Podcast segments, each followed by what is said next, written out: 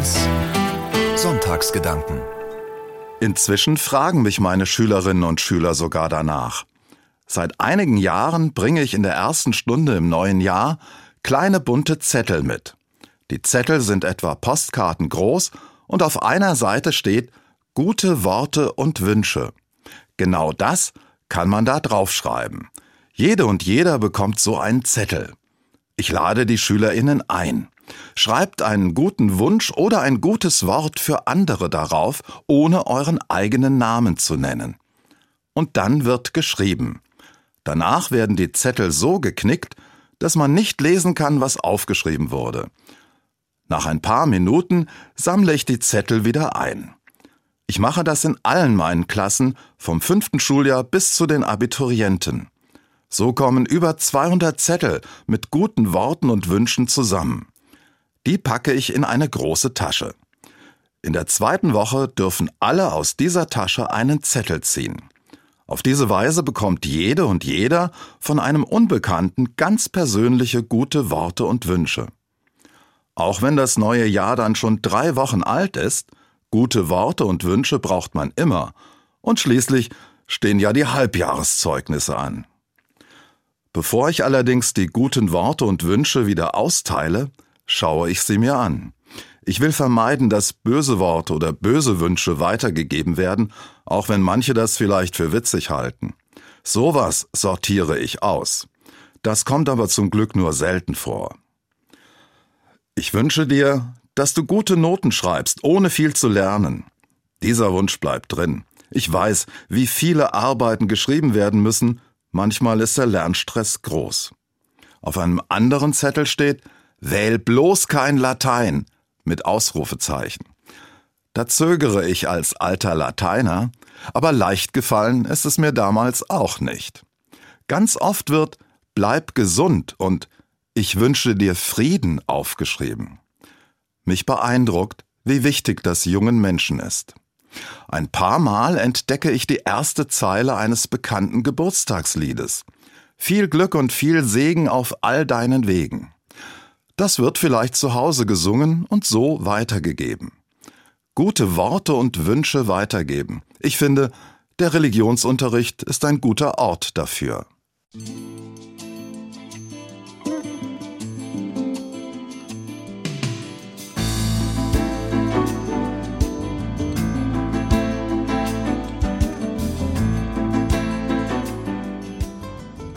Gute Worte und Wünsche.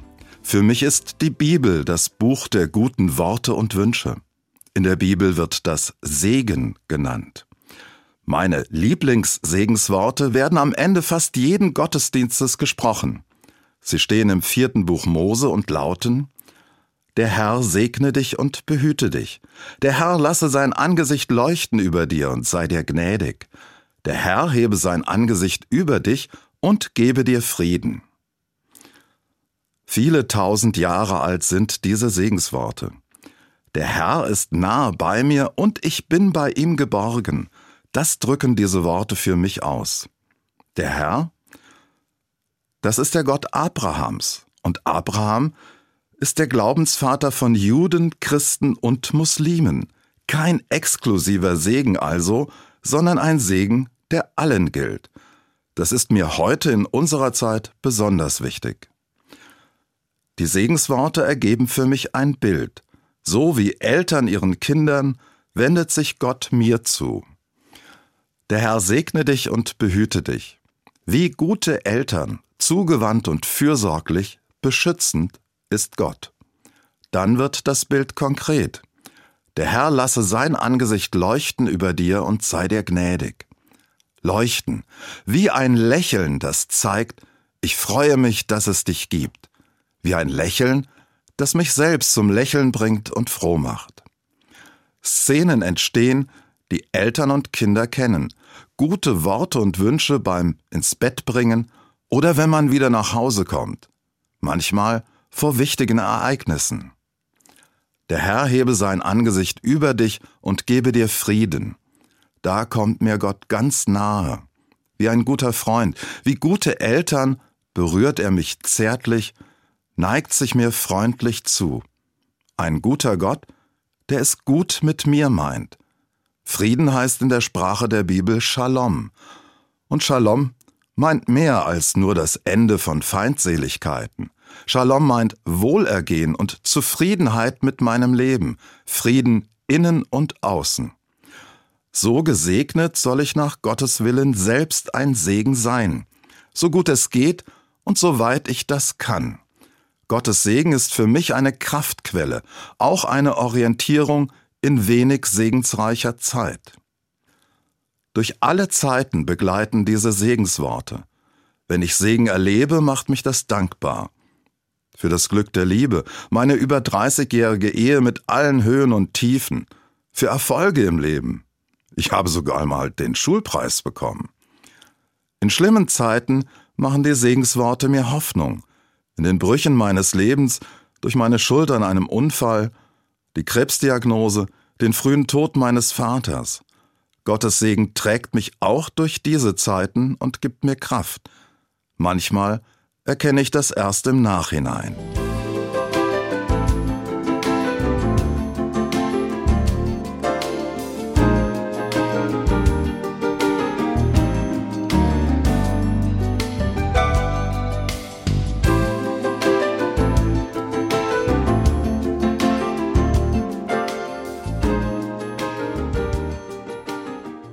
Mir tut es immer gut, wenn andere mich in Gottes Namen segnen.